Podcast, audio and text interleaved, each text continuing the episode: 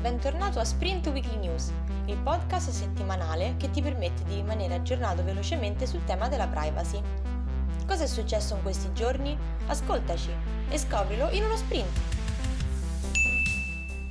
Con una recente pronuncia, la Corte di Cassazione si è occupata della compatibilità con i diritti disciplinati dal codice privacy dei cosiddetti controlli difensivi effettuati dal datore di lavoro sottolineando la necessità di assicurare un corretto bilanciamento tra le esigenze di protezione di interessi e beni aziendali, correlate alla libertà di iniziativa economica, e le imprescindibili tutele della dignità e della riservatezza del lavoratore.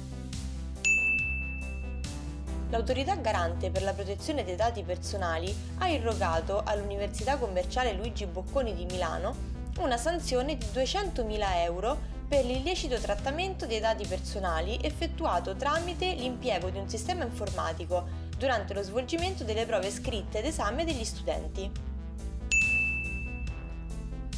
Una recente pronuncia della Cassazione ha individuato i criteri di imputazione della responsabilità della banca quale titolare del trattamento dei dati bancari e finanziari del proprio correntista, in caso di illecita sostituzione di persona ai danni dello stesso nel compimento delle operazioni bancarie ed omessa o insufficienza vigilanza dell'istituto di credito. Con un comunicato, il garante per la protezione dei dati personali ha reso noto di aver avviato un'istruttoria sulle app rubadati e sul mercato dei dati, mettendo in evidenza la necessità di fare attenzione al microfono sempre acceso degli smartphone che carpisce informazioni, rivendute poi a società per fare proposte commerciali.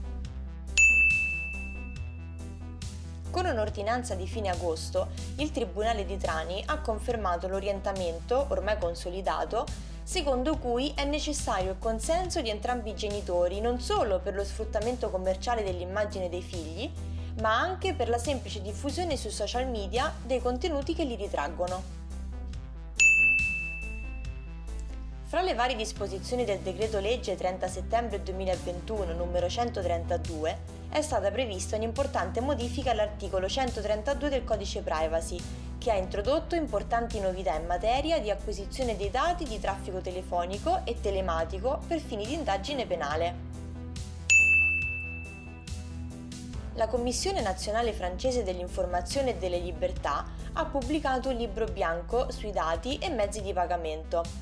Il white paper affronta un'ampia varietà di temi di attualità, dalle nuove dinamiche competitive alla circolazione internazionale dei dati di pagamento attraverso il tema dell'anonimato e dell'uso del contante, ai nuovi rischi derivanti dalla crescente digitalizzazione delle opere di pagamento, all'utilizzo di criptovalute e all'applicazione concreta dei principi fondamentali del GDPR in materia di pagamenti.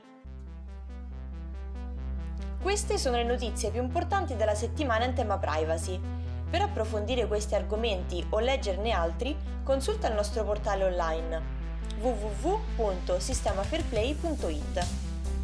Ti interessa quello che hai appena ascoltato? Metti follow al podcast, così non ti perderai nemmeno un appuntamento. Seguici anche su LinkedIn, Facebook e Instagram per rimanere aggiornato su tutte le nostre attività. Ci sentiamo la prossima settimana, sempre qui, con Sprint Weekly News.